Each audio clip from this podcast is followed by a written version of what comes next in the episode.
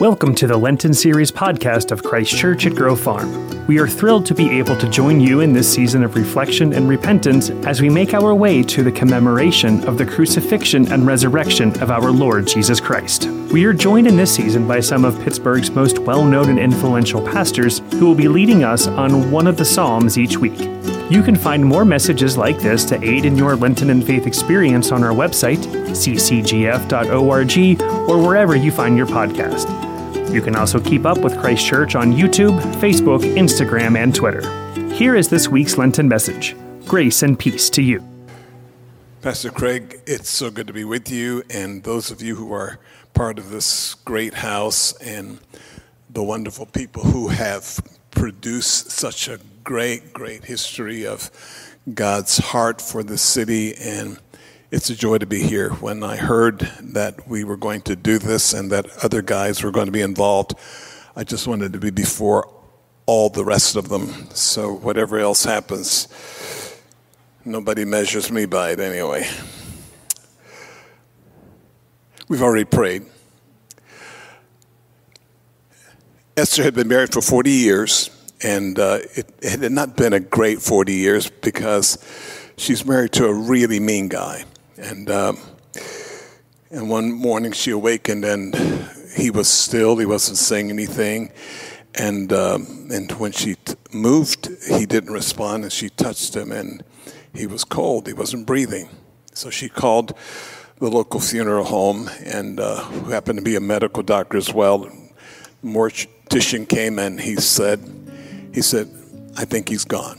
And so he brought some guys in and they put him in a box and they were taking him down the stairs and there was a sharp corner that they had to negotiate and they didn't do it very well. And uh, they hit the corner and there was a groan from inside the box. And uh, they said let's look at it. And he was he was alive. Two years later the same thing happened and the guys came, evaluated him, and as they were going down the stairway, Esther leaned over and said to them, Please watch the corners. this message has some corners. And, uh, and as we've been speaking of the narrative and the story, what I love about the Psalms, particularly the Psalms, is that there are moments in my life when, like a friend of mine who was going through an incredible season in which he felt defeated and he felt like the answers that he needed from God he wasn't getting. And, and so he was facing a life and death decision. And he said to his pastor, he says, What do you do when you've been asking God for an answer and you can't get that answer? And um, he said, What I do is I read through the Psalms until I find my voice. The narrative of the Psalms, the narrative of the book, really is about us. It's, this is not a unique story. A hundred years ago, the people who prayed that prayer are still praying that prayer, and we're joining with them in that.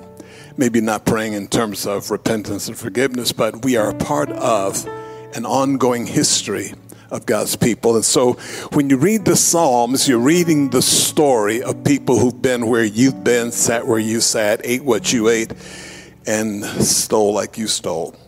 Things like that. Every now and then again, I'll say something, and if I think it went over your head, I'll demonstrate it by doing this. I would like for you to watch the screen for a particular message. I love the Lord. He heard my voice. He heard my cry for mercy. I love the Lord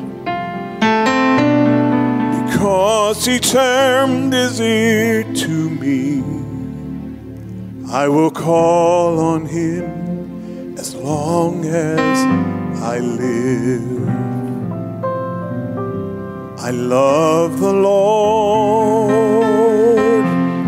He heard my voice, He heard my cry for mercy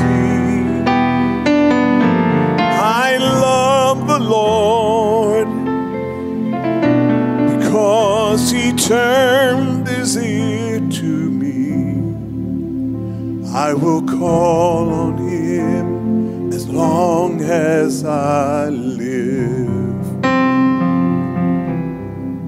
I will call on him as long as I live. I will call on him as long as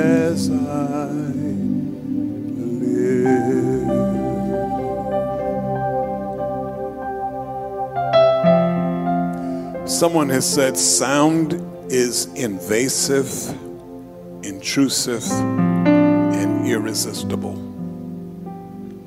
Invasive, intrusive, and irresistible. I'm going to ask you to repeat some phrases periodically, and I'll say, let's all say that. And if only this side of the church says it, then we, we get to say it again. So when I say, let's all say, sound is invasive, intrusive, and irresistible. Pastor Craig, have you ever gone to a strange neighborhood and, and they've given you an address, and uh, as you pull up, it's a little bit dark and you're trying to see the address, and so you say to somebody, Would you turn the radio down so I can see? Um, it's because sound intrudes, sound invades, and sound is intrusive. There's a young lady who was telling us the story of her daughter who was about, I guess, six years of age, and she's on the plane. And uh, if there's any place in the world where sound becomes more invasive and more intrusive than any other place in the world, it's on an airplane. And as they got on the plane, they could hear this girl screaming, screaming, and she continued to scream. And as she screamed and continued to scream, they discovered that their seats were right in front of this girl. And this woman had taught her daughter how to be respectful and, and to behave. And so she's looking at her mother and saying, You got to do something. You've got to do something. And she was thinking, Uh, not now. And so finally, this young girl who had been trained by her mother not to be disrespectful to your parents she just stood up in her seat and turned around and looked at this eight year old girl and said to her, Stop talking to your mother like that. It's wrong. And the kid shut up immediately. I don't know if the plane applauded. But the point was, it took a firm word to stop an excruciatingly intrusive and irresistible sound. Your voice is unique. It has a voice print. You have a fingerprint. Your eyes have a thing, a print. You can be identified by your eye. It's unique. You can be identified by your fingerprint. It's unique. You can be identified by your voice. It's unique. Parents have found a way to deal with the sounds that come from their children, especially when they are really small and in that time, uh, there's a sound that a child can make that says, I am legitimately awake. And then there's another sound that says, I am unusually wet. And they can have another sound that says, I am thoroughly unsatisfied. But when they've awakened and you fed them and you've made sure they're dry and you've made sure that everything is right and you put them down in that little prison, that keeps them out of your way for a few moments, they will make noises. And there's some noises that make that you listen to them and I say your baby's crying. She says, Yeah, I know. And then we'll continue. And then you'll hear a different sound and you say, What are you going to do about that? Oh, she's okay. But then there comes a sound from that crib that says, this is not just a dry, I need to be dry, I need more food. I'm in trouble. My head is between the bars of this thing, and you need to come and help me. There's a sound, somebody say sound. There's a sound that you can raise to God that says, This is not just an ordinary moment. I really need your attention. Businessman was in trouble financially. He walked into a little church that said uh, 24 hours prayer. And as he walks in, he's walking around very quietly saying, God, we've got to make this deal happen. We've got to make this deal happen. I've got to have $50,000 by the end of the day. And as he's praying, a young man comes running in and he's running up and down the aisle and he says, God, I need $50. I need $50. And he's screaming. And so finally, the businessman reaches into his wallet. He gives him the $50 and he comes and kneels down when the guy runs out the door and he says, Now, God, I need your undivided attention. How do you get God's divided, undivided attention? By lifting your voice. Look at the text, please, the last verse in the text, and thank you so much for reading it.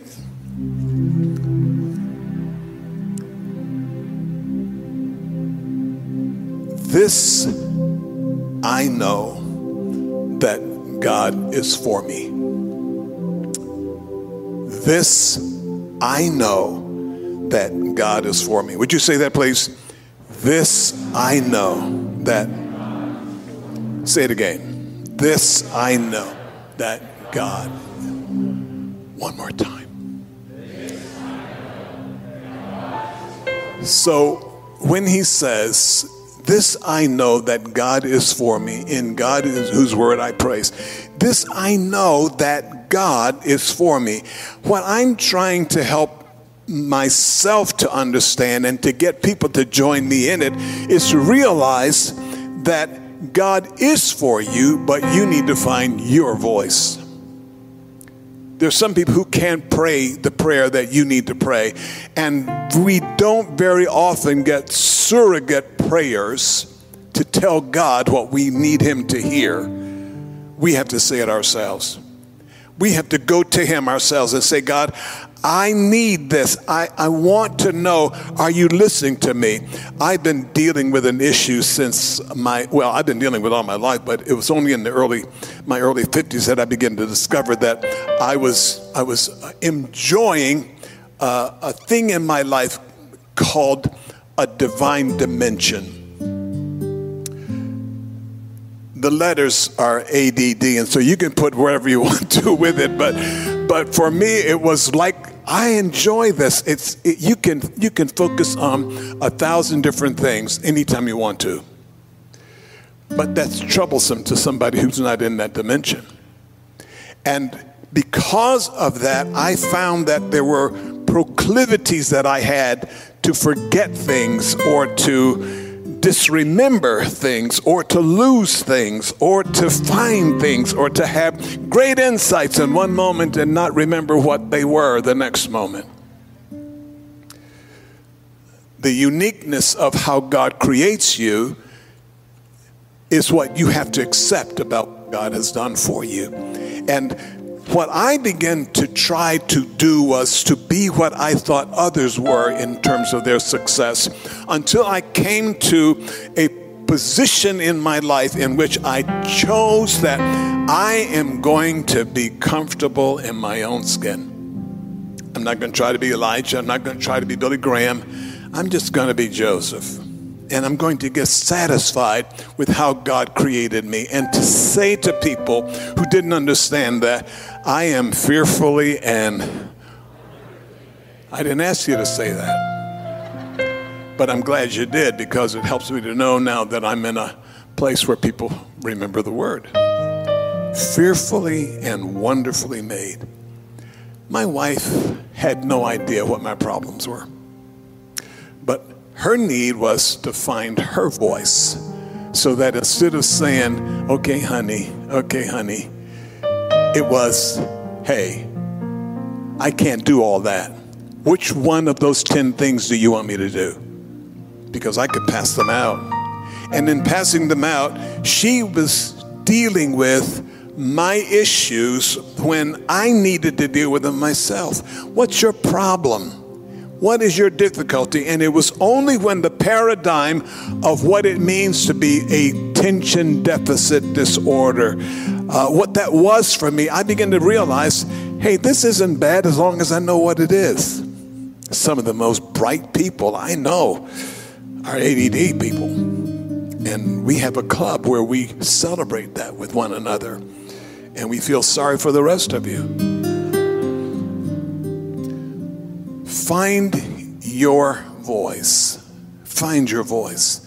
You have to decide that the relationship you have with God is the one that He intends for you to have. And that here's what Isaiah the prophet says He says, God says, I'm waiting on high. I long to have compassion for you. I'm waiting for you to respond. And he says, I'm waiting to hear your cry. And when I hear your cry, I will answer that God is a wild, he's a he's a wild God. It's like, hey, Joseph, get with this. And I say, God, I want to get with it. How did that turn out? Wow, that was great, God. Now what's next? He says, I'm waiting for you to say something. I'm waiting for you to declare something. You really want me? I need to know you want me. And until you do, you're going to be like that little kid in the crib. I'm just going to think, hey, are you whimpering? Listen to what he says in verse 1 Be gracious to me, O God, for man has trampled upon me. Fighting all day long, he oppresses me. My foes have trampled upon me all day long, for they are many who fight proudly against me. And in this sense, I'm looking at it and I'm saying, here's what I'm saying to you, church find your own voice of appeal to your Father. Find out how you talk to him. Find out what you say. I, have been around people sometimes who are so religious, you don't really know where the real person is. It's like, are you there or are you over here? But I love to hear people say, it's not going well. I love to hear people say, this is who I am. When you're finding people who are struggling with who they are and what it is that God's called them to be, you're simply saying to somebody, man, I really would like to meet somebody normal. We had a service once in our, our church. We actually had more than one service in our church, but uh, in this particular service, there was a young man there who was just modernly dressed. He had rounded glasses. His hair was in a ponytail. His pants were stuck in his boots. And uh, I was looking at him during the worship service, and uh, he seemed to be enjoying himself. We made an altar call, and he came forward and received the Lord. And we were greeting him in the hospitality room. And I was standing there, and I had my clerical collar on, you know, part of the Anglican tradition that I allowed to invade my life from time to time. So I knew he knew I was. And I said, How did you enjoy the service, sir? What did you think? And these were his, ex- well, I won't say his exact words, I'm going to replicate as close as I can. He said, with tears streaming down his face, he said, For the first time in my life, I've been in a no BS worship service. He didn't say BS. And I stood there for a moment and I said, Okay, yeah. I said, God, what was he trying to say? He said, That's his word for genuine. And I said, Okay. I said, May I, am I allowed to do that word? He says, No, I'll kill you. All right. I said, Okay. I don't want his voice to be my voice. Don't substitute what God has made you to be by looking at someone else and thinking, I can be that too you can't be everything. You can't be everybody, but you have to be your single person. And you have to find your own way of crying out to God and saying, God, I need you. I'm desperate for you. And you can't pray it like some orator because when you get in real trouble, you don't have time to say, I come before you, knee bent and body bowed, like an empty pitcher before a full fountain, thanking you that when I woke up this morning, my bed wasn't a cooling board, my blanket a winding sheet. When you're facing traffic and a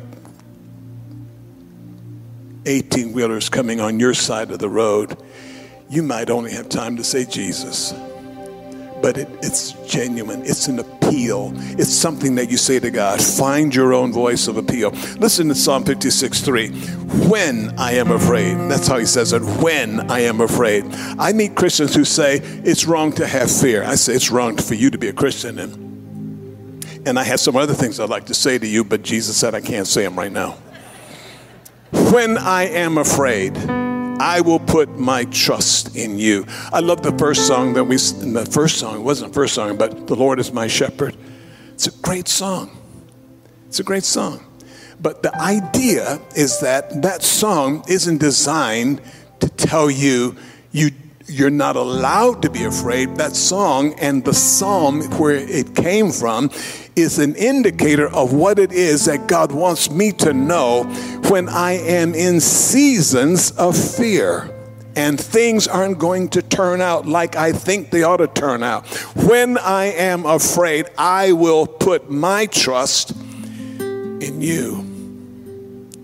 Find your voice of trust. Find out what you say to God when it's time to trust Him. Find out what you say when it's time to. I love the word, the acronym for fear false expectation appearing real. There are a lot of things that I've been afraid of that never materialized. There are a lot of things that I've been afraid of that did materialize. But in every sense, there was a need for me to trust Him, to say, God, I trust you.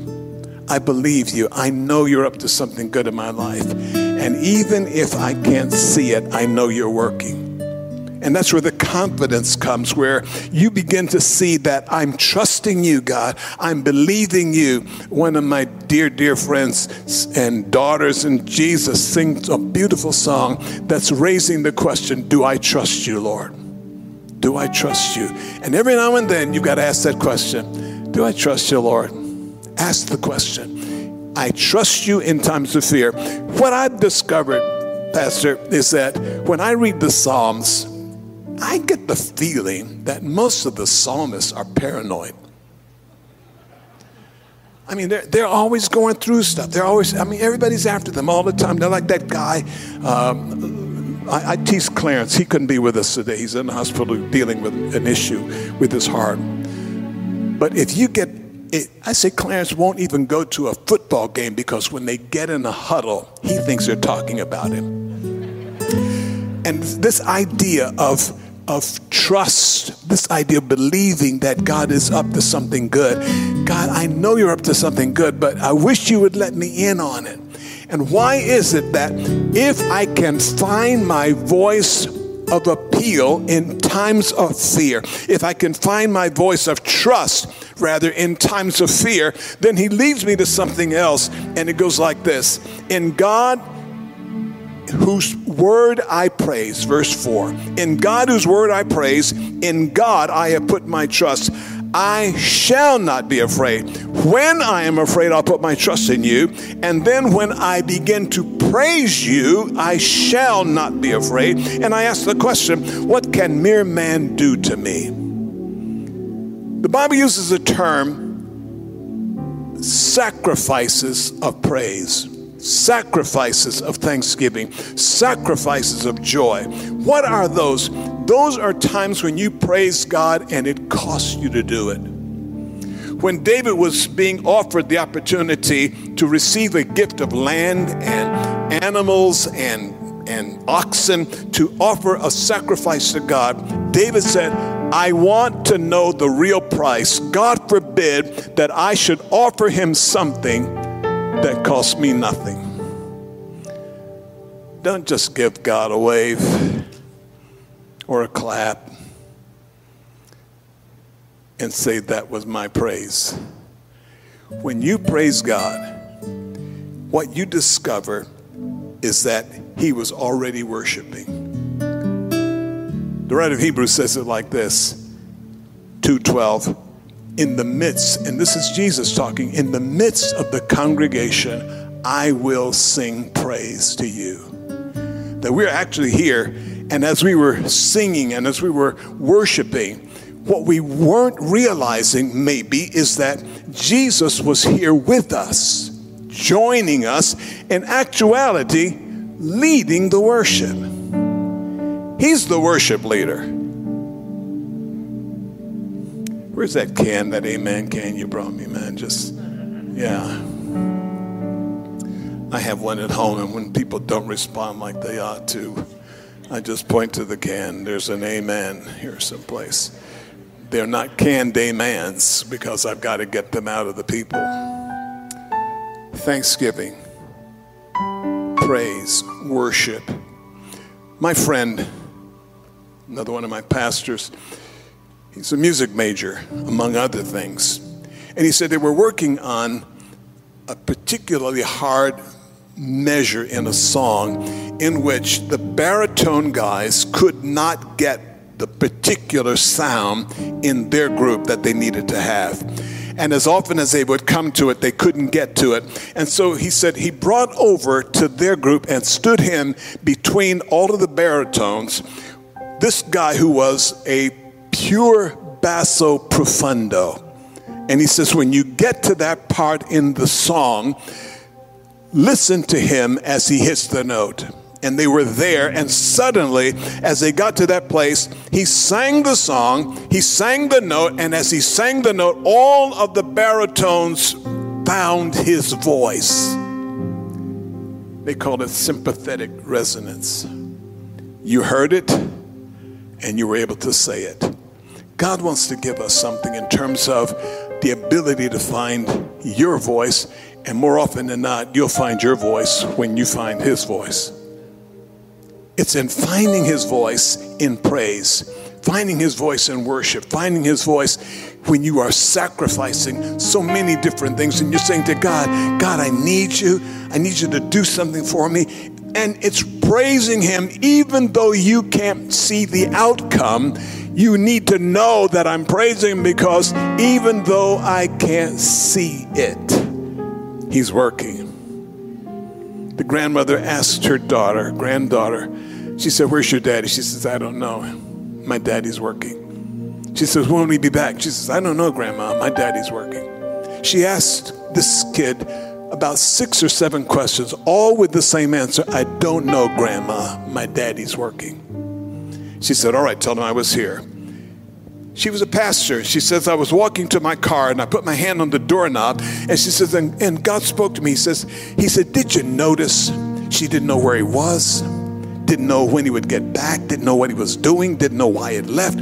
All she knew was that he was working when I'm worshiping, I'm not worshiping from the standpoint of God's not doing anything. I'm worshiping from this point of view that my God is up to something, and if I let Him hear my voice of thanksgiving, I don't know what you're doing, God. Don't know where it's gonna, don't know it's gonna turn out, but I want you to know I'm gonna give you praise. I'm gonna tell you how good you are. I'm gonna find my voice of joy, and I'm going to act like I've got joy even if I don't have it.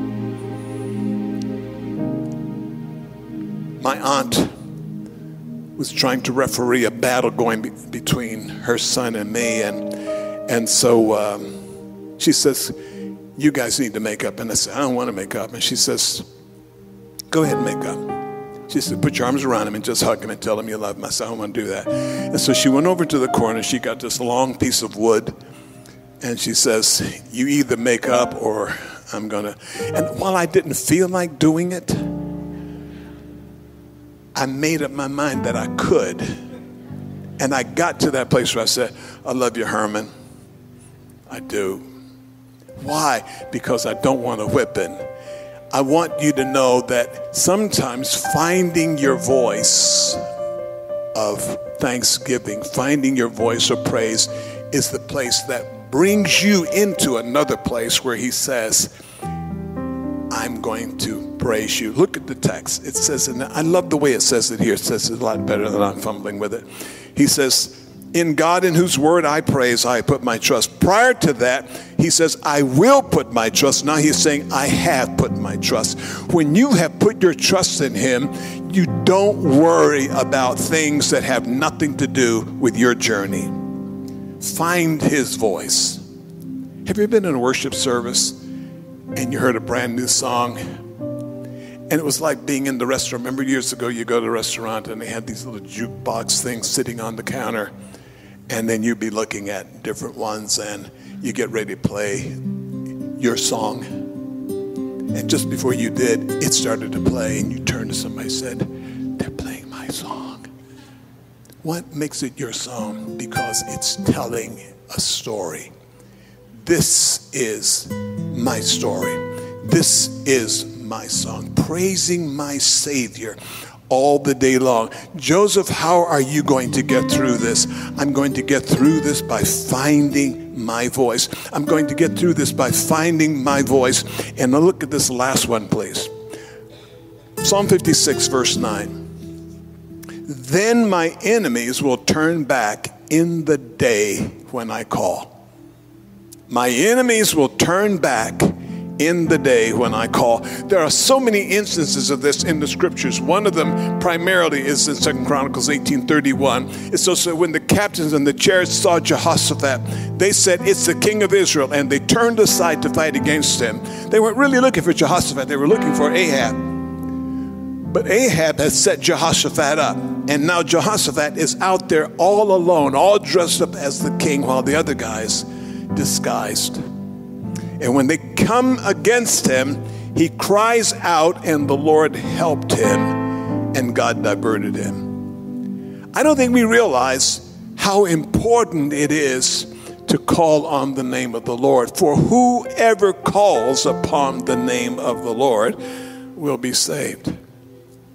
If you're sinking, you're going under, and you realize you're going under, and you're trying to figure out, what am I going to do about it? You can say, Help. Can somebody help me? Won't somebody help me? Or you can say, Help! Now, in the church, we're encouraged to be quiet. And I don't know why. There are only three verses that give you that kind of encouragement. One is in First Thessalonians where he says, Learn to be quiet. The other is in the book of Habakkuk that says, The Lord is in his holy temple. Let all the earth remain silent. And then the worship leader can't figure out why y'all won't sing. And then the last one is in the book of Revelation where it says, And there was silence in heaven for 30 minutes. And then after that, it's all gone. This is a loud book. Serving God is a loud experience. Serving God is something that requires you to offer sacrifices, that require you to shout, that require you to celebrate. It requires you to do something for God that you would only do for the Steelers.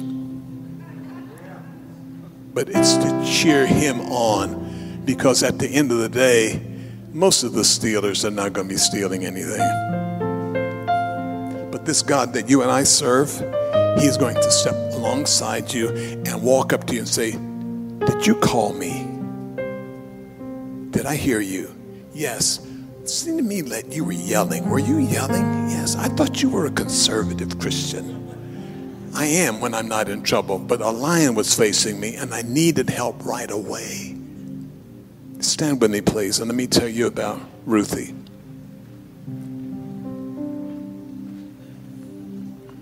What's the name of the park over here? That amusement park that we all go to? Kennywood. Ruthie was lost. She's a three year old girl, and she's lost in Kennywood. She's separated from her brothers and sisters and her mother. And so when they find her, She's screaming at the top of her lungs, Miriam! Miriam! And finally, Miriam hears her and she comes to her because you can hear kids from miles away, their little voices. And she came up to her and she said, Here I am, honey. Why are you calling me Miriam? She said, Because there are too many mommies out here. When you want God and you want His attention, you need to get specific and you need to get loud. You need to find your voice and not worry about how people are going to feel about it. We're living in a world right now that's making changes so fast that we have no idea what it's going to look like tomorrow. But I love the Lord because He heard my voice and heard my cry for mercy.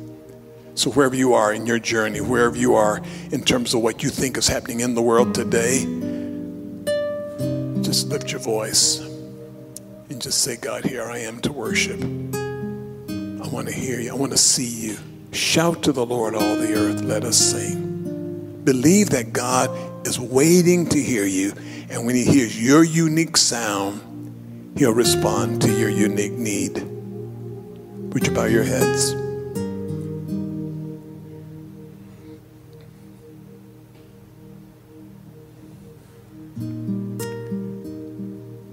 Heavenly Father, I thank you for Jesus, who just a few days before his passion and his suffering, he stood in the temple and he lifted up his voice and he declared, If anyone thirsts, let him come to me and drink. And out of his innermost being will come rivers of living water. Jesus lifted up his voice to meet needs. I pray, God, that in this season, that we too will lift up our voice to you. And like children who are desperately in need, we will cry out to you and we'll say to you, I need you. I need you. And if we don't think you heard it on the first time, we'll say it a little louder and we'll say it until we get the kind of attention that we need to have, even if it's just to say, I'm here, but we're still going to go through it. And so, whatever you're going through right now, just keep calling him, just keep speaking to him, just keep inviting him in. And even if he doesn't deliver you from the thing you want to be delivered, find your voice in one of these stories, one of these narratives. And as you're reading, be sure to watch the corners.